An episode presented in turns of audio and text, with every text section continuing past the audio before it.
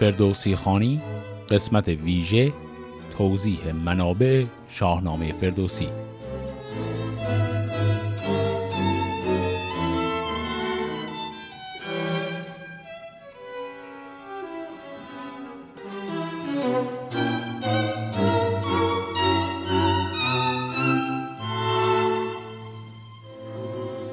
سلام و خوش آمدید به اولین قسمت از قسمت های ویژه پادکست فردوسی خانی که در اون به جای خوندن داستان کمی سعی می‌کنیم درباره خود کتاب و شاعری که این کتاب رو نوشته حرف بزنیم تا دانشمون از این کتاب و منابعش بیشتر بشه. من وقتی این پادکست رو شروع کرده بودم قصد اولیهم این بود که صرفا این اشعار رو بخونم و برای افرادی که علاقمند هستن بگذارم و حدس هم این بود که تعداد محدودی شنونده ممکنه پیدا شه که علاقه داشته باشن. اما تعداد شنوندگان این پادکست خیلی فراتر از اون چیزی شد که من حدسش رو می‌زدم و قضیه به قولی شوخی شوخی یه دفعه جدی شد. و خیلی از دوستان تقاضا کرده بودند به اشکال مختلف که من یه مقداری درباره این کتاب و تاریخچش و درباره خود شاعرش و اینها یه مقداری توضیح بدم. صحبت کردن درباره تاریخچه شاهنامه مل اسف یک مشکلی داره. اون همین که خیلی سخت میشه دربارش حرف زد. اگر هنوز بخشهایی از کتاب را نخونده باشیم. چون یک عالم از صحبت هایی که میشه درباره زندگی نامه شاعر یا منابع کرد خیلی وابسته هست به خود کتاب. به همین دلیل هم من این تصمیم رو گرفتم که این قسمت های اضافه رو پخش کنم توی پادکست. به این شکل که هر 20 قسمت یک بار درباره یکی از اینها صحبت کنیم. پس هر 20 قسمتی یک بار ما یک قسمت اضافی مثل این خواهیم داشت. در این قسمتی که الان هست من می‌خوام درباره منابع شاهنامه حرف بزنم. صحبت درباره منابع که تمام شد 20 قسمت دیگه من یک قسمت دیگری برای شما پخش می‌کنم. در اون درباره خود زندگی نامه فردوسی کمی حرف می‌زنیم. حالا چرا اینقدر باید وقت بذاریم؟ 20 قسمت دیگه وایسیم. دلیلش اینه که باید تا اون موقع یه مقدار بیشتر از این کتاب رو خونده باشیم. طوری که ارجاعاتمون به نقاط مختلف متن و به ابعاد مختلف داستان یه مقداری بیشتر شده باشه. پس شروع کنیم کمی بحث درباره اینکه منابع شاهنامه چی بودن و این کتاب از کجا آمده.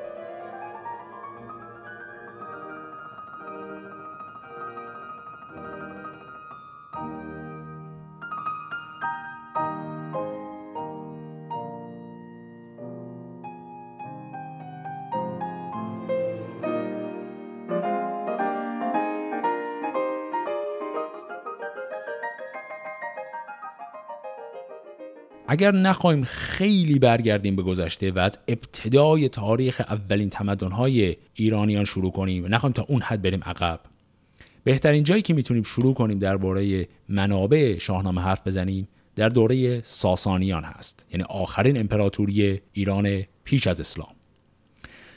در دوران ساسانیان یک سری کتاب نوشته شده و بسیار هم به نظر می‌رسه این کتاب ها پرطرفدار بودن. که نام عمومی این کتاب ها بوده خدای نامگ. کلمه خدای در فارسی دری فارسی بعد از اسلام فارسی که ما بهش صحبت می‌کنیم به نام پروردگار شناخته میشه. یعنی خدا منظور پروردگار هست. اما کلمه خدای در زبان پهلوی معنای پروردگار نمی‌داده معنای پادشاه می‌داده. و خدای نامگ در حقیقت معادل می‌شده با همون چیزی که میگیمش شاهنامه. اما این کتاب های خدای نامک خیلی با شاهنامه‌ای که فردوسی نوشته فرق می‌کردن. چند تا تفاوت مهم و اینکه اصلا این کتاب ها اصلا جریانشون چی بوده. کتاب های خدای نامک با تعبیر امروزی بخوایم بهشون نگاه کنیم عملا چیزهایی بودن در مایه ادبیات پروپاگاندا. یعنی در حقیقت ادبیات به مفهوم متعارفش نبودند بلکه کتابهایی بودند که پادشاهان سفارش می‌دادند به درباریان که براشون بنویسن. که به نوعی در اون مشروعیت پادشاهی خودشون رو چپ و راست تبلیغ کنن و این کتاب ها از دید نویسندگانشون و از دید پادشاهانی که اینها رو سفارش داده بودن نوعی تاریخ محسوب می شده یعنی به قصد ادبیات نوشتن زیاد بهش نگاه نمی کردن. منابع این کتاب های مخلوطی بوده از داستان های اسطوره‌ای که از دوره اوستا به یادگار مونده و مکتوبات پراکنده‌ای که در فرهنگ عام ایران اون زمان بوده به اضافه داستانهای تاریخی معاصر اون زمان.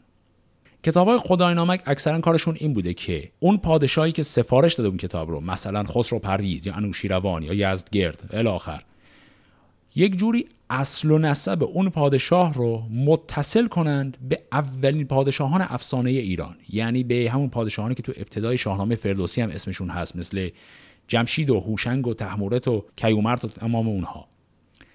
و در حقیقت این کتاب ها به احتمال زیاد حالتی داشته که از اون پادشاهان اولیه داستان شروع می شده و همینجوری ادامه می‌داده تا میچسبوندتش به اون پادشاهی که در زمانش اون کتاب نوشته شده بوده.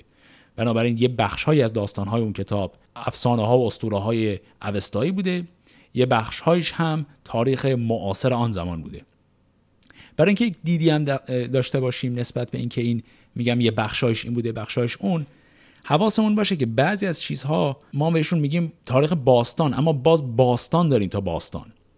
یعنی بعضی از این داستان ها مثلا داستانی مثل جمشید و داستانی مثل فریدون نه تنها برای ما باستانی محسوب میشه بلکه برای خود نویسندگان ساسانی اون زمان هم باستانی محسوب می‌شده چون اونا هم این داستان ها براشون حداقل دو هزار سال قدیمی تر بوده. بنابراین این کتاب ها مخلوطی بوده از این داستان های بسیار قدیمی و داستان های معاصر زمان خودشون. این هم که من گفتم این خدای نامک ها بیشتر به دید تاریخ بهشون نگاه می شده این مهمه که ما یک حواسمون باشه یه مقداری درباره این فهم از پدیده به نام تاریخ. در دوران معاصر ما یک فرقی می‌ذاریم بین مسائلی مثل استوره و چیزهایی مثل تاریخ. معمولا هم فرضمون بر مبنای چیزی که بهش میگیم صحت سنجی. یعنی اگر کسی به ما بگه فلان اتفاق افتاد و مثلا در یک قحطی بزرگی 100 هزار انسان مردند شما میگه آقا این تاریخیه یا نه؟ منظورت از اینکه تاریخیه یا نه؟ اینه که در اون زمانی که اینجا ذکر شده واقعا 100 هزار تا آدم مردن یا این عدد 100 هزار شما همینجور از خودت در بردی برای ما چیزی که تاریخی یا تاریخی نیست از این صحت سنجی باید عبور کنه. اما این معیار صحت سنجی به این شکلی که ما بهش نگاه می‌کنیم در دوران مدرن ملاک و معیار اصل تاریخ نگاری در دورانهای گذشته نبوده. تاریخ نگاری که 1500 یا 1000 سال پیش تاریخ می نوشته معیار و ملاک اصلش این بوده که آیا این داستان تاریخی از نظر جا افتادن با بقیه داستانهای پیش و پس از خودش معنی میده؟ و آیا داستانی که عبرت هست آیا داستانی که میشه ازش یک معنای تاریخی عبرت انگیزی و یک درس اخلاقی پیدا کرد یا نه؟ و معمولا اگر این معانی رو میده به عنوان تاریخ میپذیرفتنش. بنابراین اگر ما الان توی این بحثی که من امروز می‌خوام مطرح کنم زیاد می‌بینیم که من میگم فلان کتاب تاریخه خیلی از وقایعی که توی این کتاب های تاریخ نوشته شده با معیار امروزی ما تاریخ محسوب نمیشه و اصلا واقعیت تاریخی نداشته. اما نویسندگان آن زمان واقعا خیلی جدی به عنوان تاریخ بهشون نگاه می‌کردن. خب پس این داستان کتاب های خدای نامک رو ما داشتیم. یک نکته کوچک هم من در پرانتز بگم درباره خدای نامک برای اون دوستانی که ممکنه مطالعات دیگری کرده باشن و در این زمینه چیزهایی بدونن. دو تا نظریه مختلف وجود داره درباره خدای نامک ها یه نظریه اینه که یک کتاب بوده به نام خدای نامک و ازش دستنویس های مختلفی بوده و این دستنویس ها بعضا با هم همخانی نداشتن یعنی یک تفاوت های کوچیکی داشته. این نظریه است. نظریه دیگر میگه اصلا نه کلا یک دونه کتاب نبوده بلکه چیزی شبیه یک جور ژانر نوشتن بوده یک نوع کتاب بوده که اسم همشون بوده خدای نامک و هر پادشاهی یه دونه از اینا رو برای خودش سفارش می‌داده براش بنویسن. و به همین دلیل خدای نامک های مختلف داریم که با هم فرق دارن. اما چه حالا یه خدای نامک داشته باشیم با دشت نوشته های مختلف چه چندین خدای نامک داشته باشیم که صرفا همپوشانی های مختصر داشتن در نهایت هر کدومش بوده. ما این رو می‌دونیم که در دوران ساسانیان یک چنین کتابهایی موجود بوده و بسیار هم پرطرفدار بوده. در مورد پرطرفدار بودنش ما مثالهایی داریم که می‌تونه به ما این رو اثبات کنه. مثلا اینکه شهرت این آثار این داستانها از مرزهای ایران فراتر رفته بوده. یک داستان خیلی عجیب و غریبی هست. برای شما من می‌خوام بگم که نشون میده که چقدر شهرت این داستان هایی که در کتاب های خدای نامک بوده زیاد بوده در زمان خودش. کتابی هست به نام سیرت نبی اثر ابن هشام. کتاب عربیه. سیرت نبی هم همون منظور از نبی پیغمبر اسلام هست. این کتاب خیلی معروفیه. این اولین کتاب زندگی نامه پیغمبر هست که مسلمان ها به شکل مدون در اختیار دارنش. کتاب خیلی قدیمیه. و اکثر داستانهایی که ما می‌شناسیم درباره زندگی پیغمبر اسلام و اتفاقاتی که در مکه و مدینه براش افتاده از این کتاب میاد. در این کتاب یک شخصیت فرعی وجود داره یکی از ده و صدها شخصیت فرعی. یکی آدمی بوده از قبیله قریش در اون زمانی که پیغمبر در مکه بوده هنوز و هنوز خیلی فعالیتش گسترش پیدا نکرده بوده و افراد قریش هم خیلی اذیتش می‌کردن. یکی از این کسانی که خیلی اذیتش می‌کرده فردی بوده به نام نظر ابن حارس که داستان این نظر ابن حارس یک ارجاع خیلی عجیب و غریبی داره به داستانهای خدای نامک. قضیه از این قراره که این آقای نظر ابن حارس خب خیلی پیغمبر رو اذیت می‌کرده. شیوه اذیت کردنش هم با مسخره کردن بوده. به شکلی که هر جایی که پیغمبر اسلام می‌رفته و داستانهای قرآنی که برش وحی شده بوده رو می‌خواسته برای کسی تعریف کنه و بخونه این آقای نظر سر کلش پیدا می‌شده اول یک دور پیغمبر رو مسخره می‌کرده بعد می‌گفته این داستانهایی که محمد برات میگه همش علکیه من داستانهای بهترش رو برات دارم مثلا داستان اسفندیار. یه دفعه شروع می‌کنه داستان اسفندیار رو تعریف می‌کرده.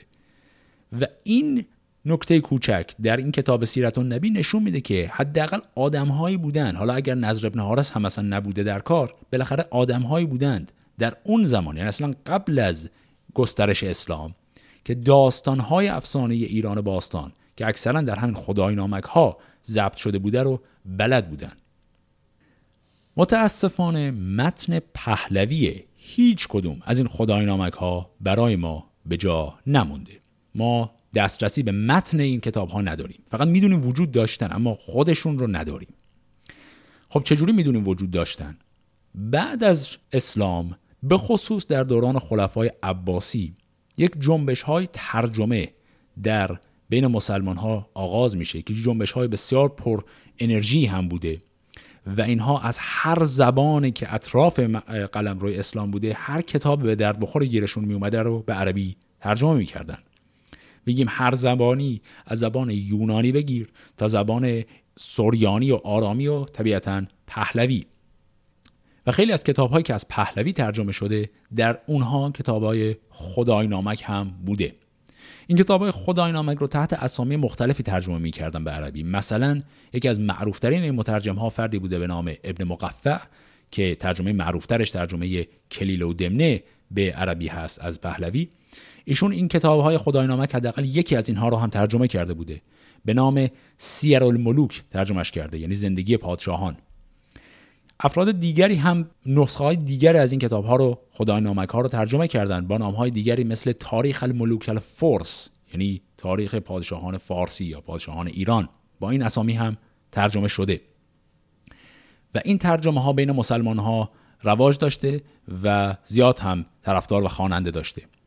انقدر زیاد طرفدار داشته که بعدها یکی دو نسل بعدتر که مورخین عرب زبان مسلمان شروع می‌کنن کتاب های تاریخ جهان نوشتن کتاب های خیلی عظیمی می نویسن که تاریخ هر چیزی که می‌دونستن رو درش می‌خواستن جا بدن.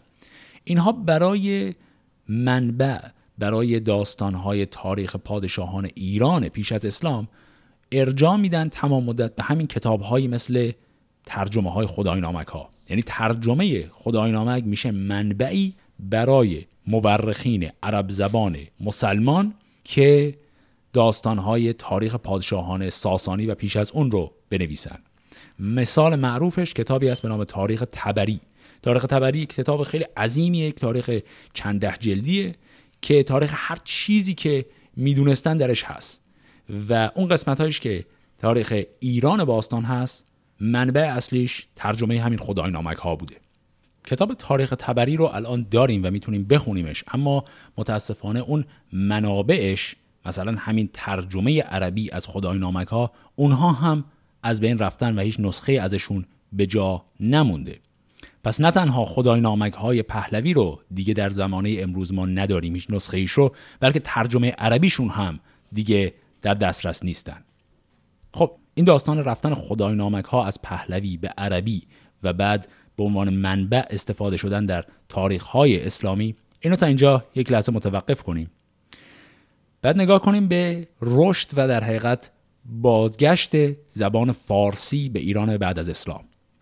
در دوران سفاریان و سامانیان یعنی قرن حدود سه هجری به بعد زبان فارسی آرام آرام رونق جدیدی می‌گیره و یک زبان فارسی جدید در حقیقت به وجود میاد از خاکستر زبان پهلوی تقریبا از بین رفته این زبان فارسی جدید رو هم بهش میگن فارسی دری این کلمه دری هم یعنی درباری فارسی رسمی یعنی فارسی که دربار سفاریان و سامانیان بهش می نوشتن.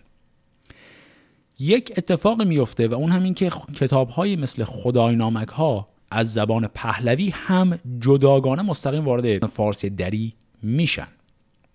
ما یک سری کتاب داریم به نام شاهنامه ها اینا همه قبل از اصلا فردوسیه. حداقل دو تا بیشتر از دو تا هم بوده. ما حداقل دو تا مورد از این کتاب ها رو ما می‌دونیم که چی بوده جریانشون رو وجود داشتن. یکی کتابیه به نام شاهنامه ابو معید بلخی و یکی هم شاهنامه ابو منصوری. هر دوی این کتاب ها به نصر بوده یعنی شعر نبوده. آقای ابو معید بلخی در اوایل دوران سامانیان زندگی می‌کرده و یعنی حدودا یکی دو نسل قبل از فردوسی بوده.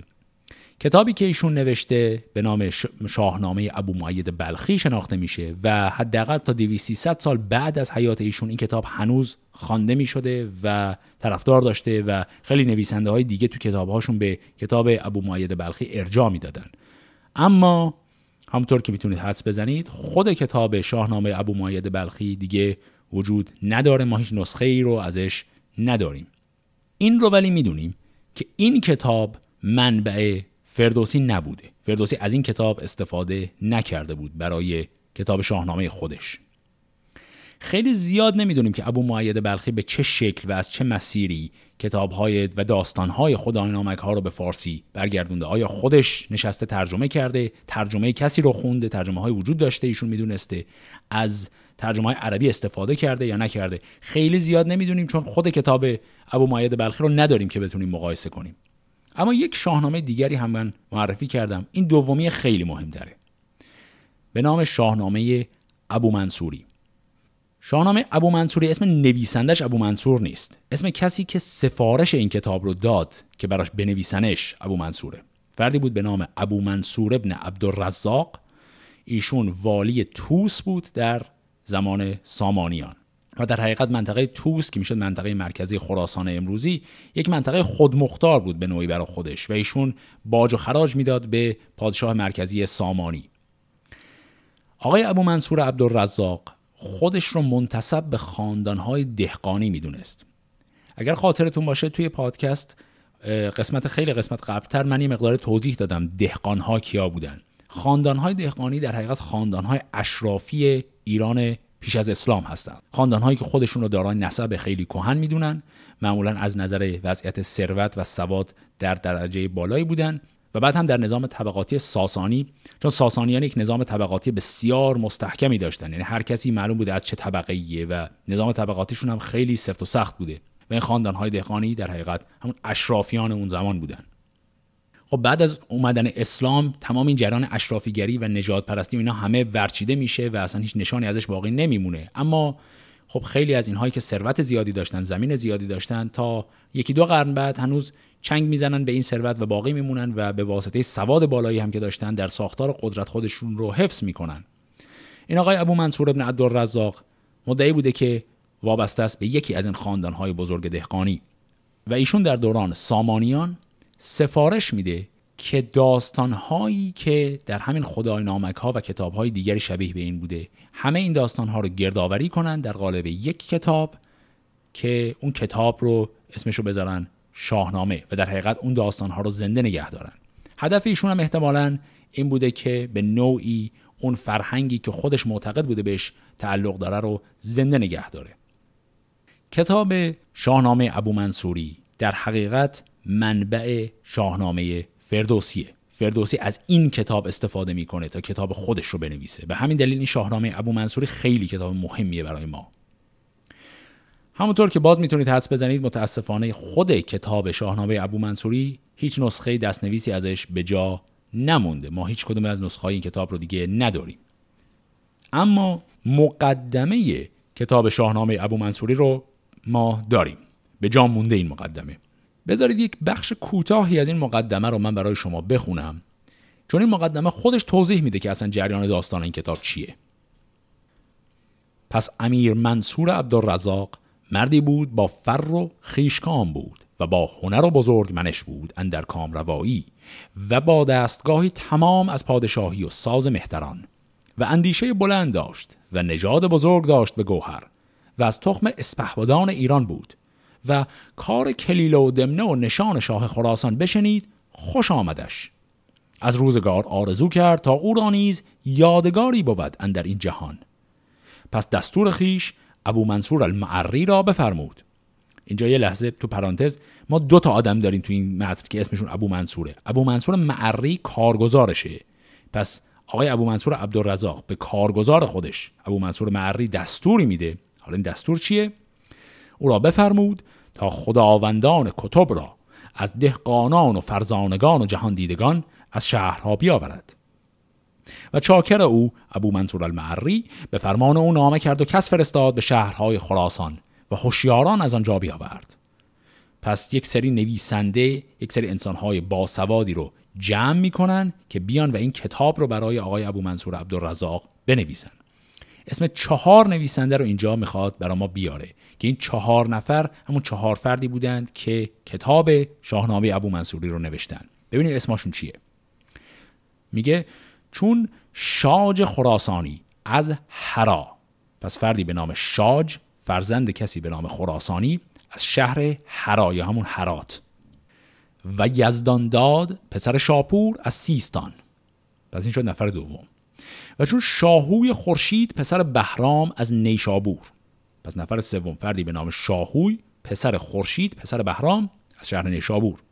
و نفر چهارم چون شادان پسر برزین از توس پس چهار نفر از هرات سیستان نیشابور و توس رو میارن.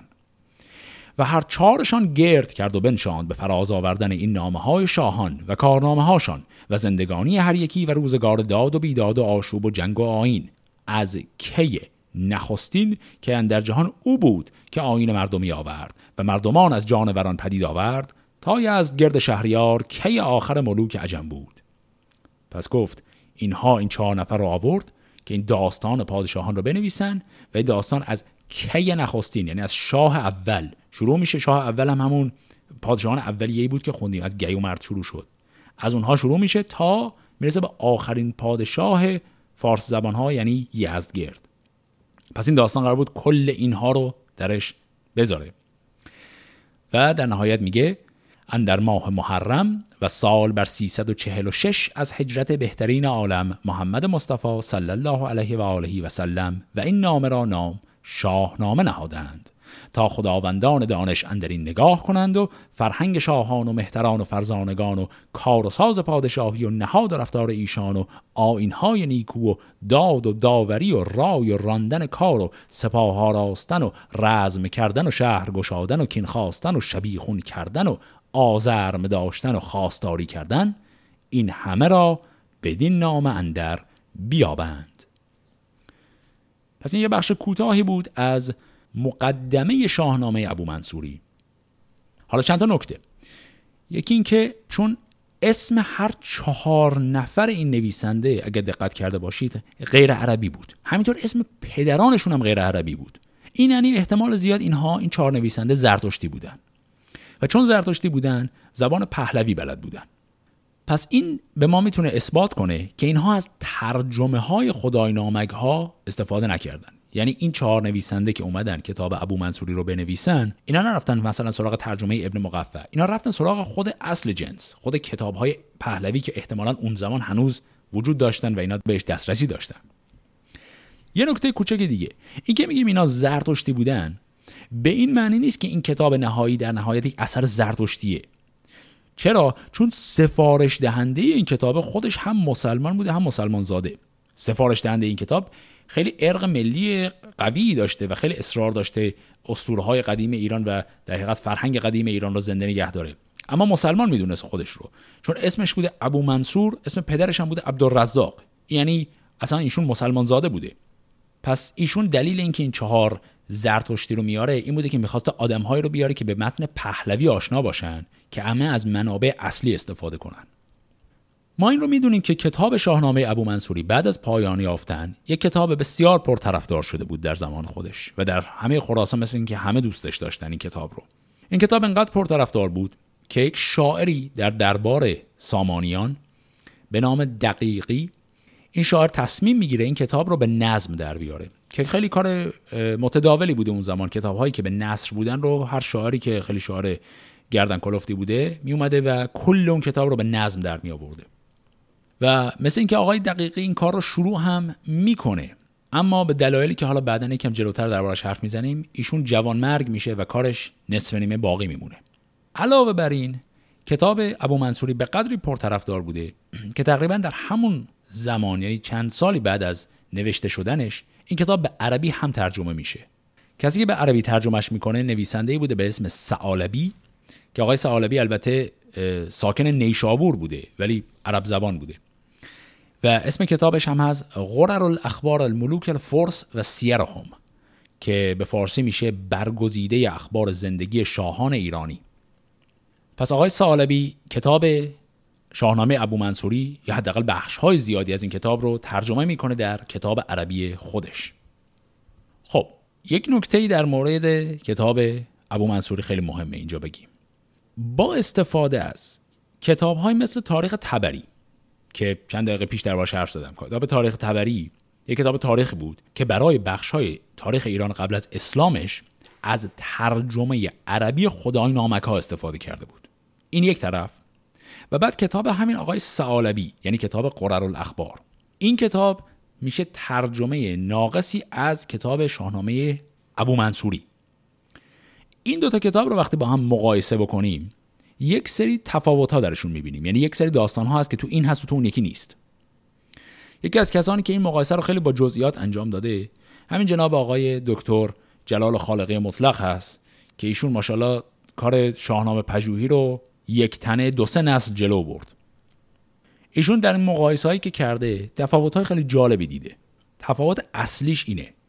در خدای نامک ها به احتمال زیاد حالا این کلمه احتمال زیاد رو من با این دلیل میگم که چون ما اصلا با متن اصلی سر کار نداریم ما همجوری ترجمه اندر ترجمه اندر ترجمه داریم و خیلی سخته بتونیم بفهمیم اصل جریان چی بوده. اما با احتمال در نظر گرفتن در خدای نامک ها احتمالا هیچ اثری از رستم وجود نداشته. یا اگر هم بوده یک شخصیت بسیار فرعی بوده. یعنی رستم مهمترین شخصیت کتاب شاهنامه فردوسی شخصیتی بوده که به احتمال زیاد قائب بوده از داستانهای خدای نامک های ساسانی. تو اون داستانها شخصیت های دیگه مهم بودن و توی کتاب شاهنامه ابو منصوری ما ناگهان یک عالم اثر از رستم می‌بینیم. یعنی شاهنامه ابو منصوری توش یه عالم داستان رستم هست که این داستانها رو بعدا فردوسی ور میداره و می‌کنه کتاب خودش.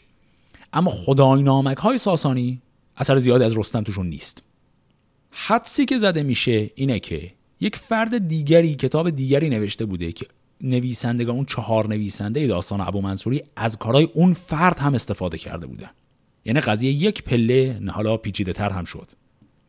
فردی بوده به اسم آزاد سرو مروزی آقایی به نام آزاد سرو اهل شهر مرو. ایشون یکی دو نسل قدیمی تر از ابو منصوری بوده. ایشون به احتمال زیاد کتابی نوشته که اون کتاب رو هم ما نداریمش الان که ایشون در کتابش از منابع قدیمی دیگری غیر از خدای نامک ها استفاده کرده و داستانهای پراکنده پهلوانی به نام رستم رو ایشون جمع کرده. و کتابی که آقای آزاد سرو نوشته به احتمال زیاد یکی از منابع فرعی اون چهار نویسنده کتاب ابو منصوری بوده. اگر مقدار گیت شدید من یه دور از نو بگم. چهار تا نویسنده کتاب ابو منصوری اون چهار زرتشتی اونها اومدن از منابع پهلوی استفاده کنن که دیگه مجبور نشن از منابع ترجمه عربی استفاده کنن. اما به نظر می‌رسه اونا نیومدن فقط منابع پهلوی رو یک جا استفاده کنن. علاوه بر منابع پهلوی هرچی منبع فارسی همزمان خودشون بوده رو هم خواستن بگنجونن تو این یک کتاب. یعنی آقای ابو منصوری که دستور داده به این چهار نفر کتاب بنویسن خواسته کتابش انقدر جامعه باشه که همه داستانهای خدای نامک های ساسانی که سهله هرچی داستان دیگه اطراف بوده رو هم می‌خواسته بذاره توش. و کتاب آزاد سرو که پر از داستانهای رستم بوده رو اینا خواستن یه جورایی بگنجونن تو دل کتاب خدای نامک ها به همین دلیل در نهایت کتاب شاهنامه ابو منصوری میشه مخلوطی از متن خدای نامک ها به اضافه آثار دیگری مثل کتاب آقای آزاد صرف ما یکی از تفاوت‌های جالبی که می‌بینیم الان یک مقدار زود البته بهش برسیم وقتی خیلی جلوتر بریم برسیم به داستان رستم و اسفندیار. در داستان رستم و اسفندیار تفاوت‌های جالبی رو متوجه میشیم. من اون موقع اگر فرصتی باشه توضیح میدم. به احتمال زیاد در خدای ها که مال ساسانیان بوده اسفندیار اون شخصیت قهرمان اصلی بوده. اسفندیار پهلوان بزرگ اون کتاب ها بوده. و پهلوان های دیگری هم بودن مثل مثلا کرشاسب و پادشاهان بزرگ اون کتاب های خدای نامک هم غیر از پادشاهان معاصر خودشون که ساسانیان بودن پادشاهان استورهیش شخصیت های مثل منوچهر و گشتاسب خیلی مهم بودن احتمال زیاد. اما وقتی که می‌رسیم به ابو منصوری و بعد از اون به فردوسی می‌بینیم که اولا پهلوان مثل کرشاسب تبدیل میشه به پهلوان خیلی حاشیه‌ای. کلا توی داستان فردوسی کرشاسب هم گوشه ها بر خودش داره میچرخه. خیلی آدم مهمی نیست. اسفندیار هم مهم هست اما شخصیت اصلی ماجرا نیست. در حقیقت رقیب رستم میشه. این چرخش در داستان یعنی حضور رستم و بعد چرخیدن داستان طوری که قهرمان های خدای نامک میشن قهرمان های فرعی و رستم میشه قهرمان اصلی این احتمالا اتفاقی که در زمان نوشتن کتاب آقای ابو منصوری اتفاق افتاده. خب تا اینجا ما رسیدیم به شاهنامه ابو منصوری. شاهنامه ابو منصوری رو فردوسی می‌کنه یک کتاب مستقل. قبل از فردوسی همونطور که چند دقیقه پیش گفتم شاعر دیگری هم بود که اون هم می‌خواست همین کار انجام بده. اون شاعر هم اسمش بود دقیقی. آقای دقیقی یک چیز حدود هزار بیت رو هم می نویسه ولی بعد در یک ماجرای مشکوکی ایشون به قتل می‌رسه جوان مرگ میشه و اون هزار بیت همینطوری یتیم میمونه. بهترین شیوهی که ما می‌تونیم این داستان رو بفهمیم ارجاع خود فردوسیه. من وقتی می‌خواستم این پادکست رو شروع کنم چون می‌خواستم برم سراغ داستان ها هرچه سریعتر. یه بخشای زیادی از مقدمه فردوسی بر شاهنامه خودش رو خیلی سریع ازشون رد شدم. زیاد نخوندمشون. چند تا بیت کوچک رو همجوری دستچین کردم و بعد رد شدم. اما الان وقت خوبیه برگردیم یک سری از اون بیت ها رو خیلی دقیق تر بخونیم. فردوسی در مقدمه کتاب خودش همین داستانی که من گفتم یعنی ابو منصوری کتابی که نوشت و بعد هم دقیقی اومد اون کتاب رو بکنه به شعر فردوسی تمام اینها رو توضیح میده. این توضیح رو با هم دیگه یه نگاه کوچکی بندازیم. یکی نامه بود از گه باستان فراوان به دویندرون داستان. پراگنده در دست هر موبدی از او بهره ای نزد هر بخردی. خب این نامه که داره میگه منظور چون گفت گه باستان منظور ایران قبل از اسلامه. احتمالا منظورش همون داستانهای خدای نامک ها بوده. یکی پهلوان بود دهقان نژاد دلیر و بزرگ و خردمند و راد. پژوهنده روزگار نخواست گذشته سخنها همه باز جست اینجا منظورش کیه؟ منظورش همون آقای ابو منصوره پس ابو منصور اون پهلوان دهقان نژاده که همه این گذشته سخنها رو می‌خواد گردآوری کنه. زهر کشوری موبدی سال خرد بیاورد که نامه را گرد کرد. بپرسیدشان از کیان جهان و از آن نامداران و فرخ مهان که گیتی به داغاز چون داشتند که ایدون به ما خار بگذاشتند.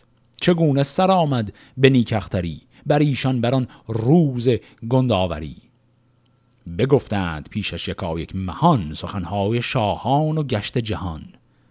چو بشنید از ایشان سپه بود سخن یکی نام ور نامه افکند بن. این نام ورنامه ای که داره میگه منظور همون شاهنامه ایه که آقای ابو منصوری دستور نوشتنش رو داد. چون این یادگاری شدن در جهان بر او آفرین از کهان و مهان. پس این داستان خلق کتاب شاهنامه ابو منصوریه. در ضمن اگر برای شما سواله که چرا تو کتاب شاهنامه تو خود این کتاب فردوسی هیچ وقت کلمه شاهنامه به کار نرفته دلیل اصلش خیلی ساده است. اینکه وزن کتاب این رو اجازه نمیده. یعنی وزن شعر فردوسی جا نداره کلمه شاهنامه توش باشه. بنابراین فردوسی به جای اینکه این کلمه رو بگه معمولا کلمه دیگه استفاده می‌کنه. مثلا میگه نامه باستان یا نامه شهریار یا نامه خسروان. هر وقت این کلمه ها رو میگه منظورش همون شاهنامه ابو منصوریه خب تا اینجا میشه داستان ابو منصور. حالا داستان دقیقی رو چطور فردوسی تعریف می‌کنه؟ چون از دفتر این داستانها بسی همین خواند خواننده بر هر کسی جهان دل نهاده بر این داستان همان بخردان نیز هم راستان. جوانی بیامد گشاد زبان سخن گفتنی خوب و طبعی روان. به شعر آرم این نامه را گفت من از او شادمان شد دل انجمن. حالا این جوان همون آقای دقیقیه. جوانیش را خوی بد یار بود. همه ساله با بد به پیکار بود. بدان خوی بد جان شیرین بداد. نبود از جهان دلش یک روز شاد. فردوسی دقیق برای ما توضیح نمیده منظور از خوی بد آقای دقیقی چیه. اما به هر حال میگه به خاطر این خوی بدش ایشان جان خودش رو از دست داد. بر او تاختن کرد ناگاه مرگ نهادش به سر بر یکی تیر ترگ. یکا یک از او بخت برگشته شد به دست یکی بنده بر کشته شد. یعنی به دست یک غلامی کشته شد. یعنی یک دعوایی کرده جایی و با غلامش احتمالا و این غلام این رو کشت. این آقای دقیقی رو کشت. برفت و این نامه ناگفته ماند. چونان بخت بیدار او خفته ماند. در مورد رابطه بین فردوسی و دقیقی خیلی بیشتر از اینها میشه حرف زد. ولی من ترجیح میدم بخش زیاد از اون حرف ها رو بذاریم اون جایی که در قسمت دیگری من می‌خوام درباره زندگی نامه خود فردوسی صحبت کنم. اونجا خیلی بهتر می‌تونیم درباره رابطه بین فردوسی و دقیقی حرف بزنیم. اما الان برای بحث منابع شاهنامه همین رو بدونیم کافیه که کسی قبل از فردوسی خواست این کتاب رو به شعر در بیاره اما نشد. حالا یک نکته ای رو اینجا باید بدونیم. اون همینی که بحث این از دست رفتن نسخه های قدیمی چیه؟ چون الان تا الان ما چندین دفعه گفتیم فلان کتاب وجود داشت اما نسخه ازش دیگه موجود نیست. دوباره گفتیم فلان کتاب رو ازش ترجمه کردن اما نسخه از اون ترجمه هم موجود نیست. بعد همینجوری چند لایه ما کتاب داریم که همه از دست رفتن. این از دست رفتن ها جریانشون چیه؟ خب از دست رفتن نسخه دست نویس یه بخشش که خب خیلی وقتا می‌تونست تعمدی باشه. یعنی یک پادشاهی میومد و ناگهان یک کتابخانه رو با آتش می‌کشید. یا یک سری کتابهایی رو می اومدن می‌گفتن اینها کتابایی که درباره کفر نوشته شده و بعد همه رو با آتش بکشن. از این اتفاقا همیشه تو تاریخ میفته یک پادشاهی میاد پادشاه قبلی هرچی نوشته بوده رو ایشون نابود می‌کنه. اما خیلی وقتا از دست رفتن نسخه های قدیمی تعمدی نبوده. یعنی همیشه قضیه به این دراماتیکی نیست که یکی بیاد و یه عالم کتاب نابود کنه. خیلی وقتها از دست رفتنش دلیل خیلی ساده تر و کم ماجراتری داشته. من می‌تونم اینو با یک مثال براتون نشون بدم. در نظر بگیرید کتاب هایی که درباره پیشرفت علم و تکنولوژی و این چیزها این روزها نوشته میشه. مثلا درباره فناوری های اینترنت و الی آخر. خب کتابی که در باره چون این چیز نوشته میشه خیلی وقتها خیلی زود از موضوعیت میفته چون تکنولوژی پیشرفت می‌کنه دیگه. درسته؟ شما فرض کنید یک کتابی یک نفر نوشته درباره اینترنت ولی این کتاب رو 20 سال پیش نوشته. الان شما این کتاب رو بخونید به نظرتون مسخره میاد. الان هیچکس حاضر نیست این کتاب رو بخونه. و خب چون این کتابی به مرور زمان هرچی نسخه ازش بوده از بین میره. از بین نمیره چون یک نفر نشسته و تمام نسخه رو سوزونده. از بین میره چون دیگه کتاب از رونق افتاده. بازارش کساد شده خواننده ای نداره. اون کتاب خاص دیگه هیچ ناشری حاضر نیست از نو چاپش کنه. همون چاپ های کهنه رو هم کس حاضر نیست از نو بخره. هر کس داشته میذارتش یه گوشه به مرور زمان همه نسخهاش از بین میره. حالا این مثال شاید یک مثال ساده لوحانه بوده باشه وقتی بخوایم مقایسش کنیم با آثار حماسی بزرگ تاریخ. اما من یک قرضی داشتم از این مقایسه و اون همینه که بعضی وقتها یک سری کتاب ها کتاب های خطی به این دلیل به مرور زمان از بین می‌رفتن که هیچکس حاضر نمی شده از نو یک دستنویس ازشون تهیه کنه. و این هم به این دلیل نبوده که کسی اینها رو سانسور کرده یا ممنوع کرده بلکه به این دلیل که رونقشون رو از دست دادن. یعنی کتاب دیگه خواننده نداشت. چون بالاخره همین کتاب رو از نو چاپ کردن حالا الان ما چاپ می‌کنیم. قبلا دستنویس نوار تهیه کردن این خودش یک حرفه و پشتش یک جور انگیزه درآمد نهفته است. و اگر برای شمایی که کتاب فروش و کتاب نویس هستید درآمد نداشته باشه یعنی مشتری نداشته باشید خب یک سری کتاب های دیگه شما ازشون نسخه تهیه نمی کنید و بعد اگر 200 سال 300 سال 400 سال بگذره و یک سری کتاب ها نسخه جدیدی ازشون تهیه نشه اون نسخه قبلی به مرور زمان میپوسن و از بین میرن نسخه جدیدی هم که ساخته نشده و به همین سادگی اون کتاب کلا نابود میشه. چرا ما این رو لازمه بدونیم؟ چون تعداد زیادی از این کتاب هایی که من توی همین بحث امروز هی چپ و راست گفتم اینها از بین رفتن اینا از بین نرفتن الزامن چون یک کسی اومد سانسورشون کرد یا آتششون زد. ممکنه این هم بوده باشه اما به احتمال زیاد از بین رفتن خیلی ها از این کتاب ها به این دلیل بوده که دیگه موضوعیتشون رو از دست دادن. مثال بارز این قضیه کتاب شاهنامه ابو منصوریه به احتمال بسیار زیاد. این هم همش دوباره بحث احتمالاته چون ما ماشین زمان نداریم برگردیم تاریخ رو نگاه کنیم دقیق بتونیم بگیم آیا چنین بوده و چنان بوده. ولی به احتمال زیاد کتاب آقای ابو منصوری به این دلیل دیگه در دسترس نیست و به مرور زمان در طول تاریخ از بین رفته که یک کتاب بهتر با همون محتوا اومده رو کار. و اون هم کتاب آقای فردوسیه. چون فردوسی اومد و کتاب ابو منصوری رو گرفت و همون محتوا یعنی همون داستان ها رو به نظم در آورد و کرد این کتابی که ما به عنوان شاهنامه فردوسی می‌شناسیم. و از قرائن معلومه کتاب شاهنامه فردوسی داستاناش که خب همون داستانهای ابو منصوریه اما خب خیلی کتاب بهتری بوده خیلی زیباتر و جذابتر بوده. و به مرور زمان هر کسی که می‌خواسته این داستانهای شاهنامه رو بخونه کتاب آقای فردوسی رو سفارش می‌داده و میخریده و میخونده. و کتاب آقای ابو منصوری به مرور زمان از بازار حذف میشه. و کارش کساد میشه و هرچی نسخه ازش بوده از بین میره. چرا این حدس خیلی حدس محتملی هست؟ چون که همون مقدمه ای که از کتاب شاهنامه ابو منصوری برای ما به جا مونده اصلا به لطف شاهنامه فردوسی به جا مونده. یعنی اون مقدمه که من یک دو بندش رو خوندم براتون کل اون مقدمه حدود ده 15 صفحه است. و ما به این دلیل اون مقدمه رو داریم که خیلی از نسخه نویسان تا 300 400 سال بعد از زمان فردوسی هم وقتی می اومدن شاهنامه فردوسی رو نسخه نویسی کنن مقدمه شاهنامه ابو منصوری رو هم اول اون نسخه می نوشتن یعنی اول مقدمه ابو منصوری رو می نوشتن بعد شروع می‌کردن مقدمه خود فردوسی و بعد الی آخر تا آخر داستان. و چون اون کتاب ها اون نسخه ها از شاهنامه فردوسی برای ما به جا مونده اون تیکه مقدمه رو هم که دست نویس ها کنار شاهنامه فردوسی میذاشتن باقی مونده. بقیهش کامل از بین رفته. حالا این از دست رفتن نسخه های قدیمی یک نکته خیلی مهم برای ما داره و اون هم درک یک بخش خاصی از اهمیت فردوسیه. در مورد اهمیت فردوسی و کتابش کلا خزعبل و عراجیف زیاد گفته و شنیده میشه. یکی از این لاطالاتی که درباره اهمیت فردوسی گفته میشه اینه که فردوسی کسی بود که یک تنه به تنهایی تمام داستانهای اسطوری تاریخ ایران پیش از اسلام رو ایشون نوشت و گردآوری کرد و حفظ کرد. این حرف الان وقتی این منابع رو می‌خونیم می‌فهمیم که حرف بیجاییه. اولا قبل از فردوسی چه آدم ها نسل ها پشت نسل ها اومدن و سعی کردن این کار رو انجام بدن و اصلا فردوسی از منابع اونها استفاده کرده. فردوسی از خودش کار پژوهشی انجام نداده. فردوسی شاعر بوده پژوهشگر نبوده. این یک نکته.